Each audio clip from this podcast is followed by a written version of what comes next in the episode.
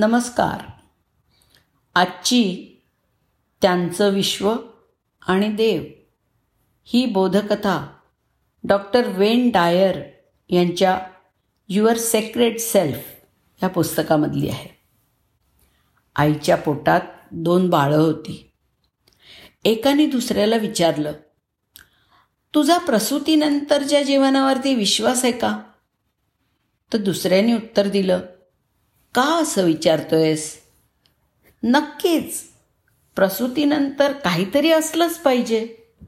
कदाचित आपण नंतर काय करणार आहोत याची तयारी करण्यासाठी आपण इथे आहोत.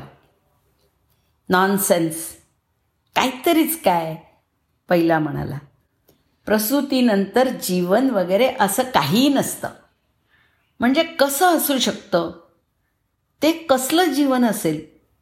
तर दुसरा म्हणाला मला माहीत नाही पण कदाचित इथे प्रकाश जास्त असेल.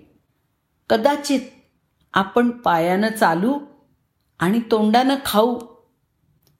कदाचित आपल्याला इतर संवेदना असतील ज्या आपल्याला आत्ता इथे समजू शकत नाही.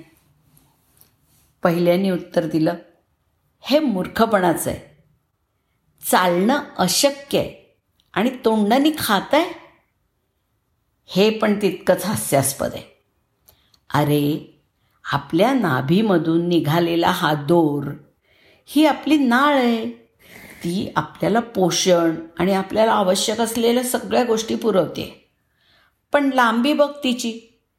नाळ तशी लहानच आहे ना?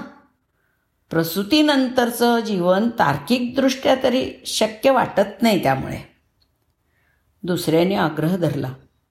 ठीक आहे मला वाटतं की काहीतरी आहे.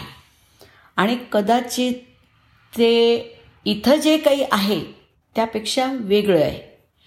कदाचित आपल्याला या भौतिक दोरीची गरज पण भासणार नाही. तर पहिल्यानं उत्तर दिलं मूर्खपणा. अरे ही कल्पना म्हणजे निव्वळ मूर्खपणा आहे रे. आणि शिवाय जर जीवन आहे तर मग तिथून कोणी परत का आलं नाही? डिलिव्हरी किंवा प्रसूती हा आयुष्याचा शेवट आहे. आणि डिलिव्हरीनंतर अंधार शांतता आणि विस्मरण याशिवाय काहीही नाही. प्रसूती आम्हाला कुठेही घेऊन जात नाही. ठीक आहे मला माहीत नाही दुसरा म्हणाला. पण आपण आईला नक्कीच भेटू. आपण आणि ती आपली काळजी घेईल. तर पहिल्याने उत्तर दिलं आई तुझा खरंच आईवरती विश्वास आहे का? हे ते हास्यास्पद आहे. आई असती तर ती आता कुठे आहे? दुसरा म्हणाला ती आपल्या आजूबाजूला आहे. आपल्याला तिनं घेरलेलं आहे. आपण तिचेच तर आहोत. तिच्यातच आपण जगतो.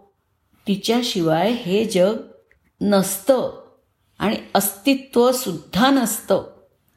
तर पहिला म्हणाला बरं हे बघ. मी तिला पाहू शकत नाही. ती मला दिसत नाही.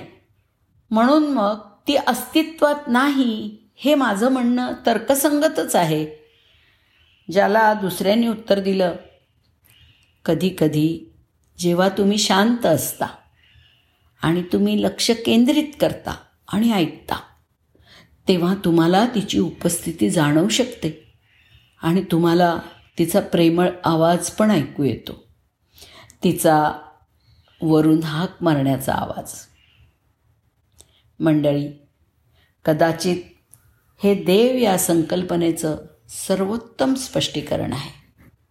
जे देवावर विश्वास ठेवतात आणि जे देवावर विश्वास ठेवत नाहीत त्यांच्यासाठी ही एक मनोरंजक संवादात्मक गोष्ट जी आपल्या विचारांना निश्चितच चालना देते. धन्यवाद.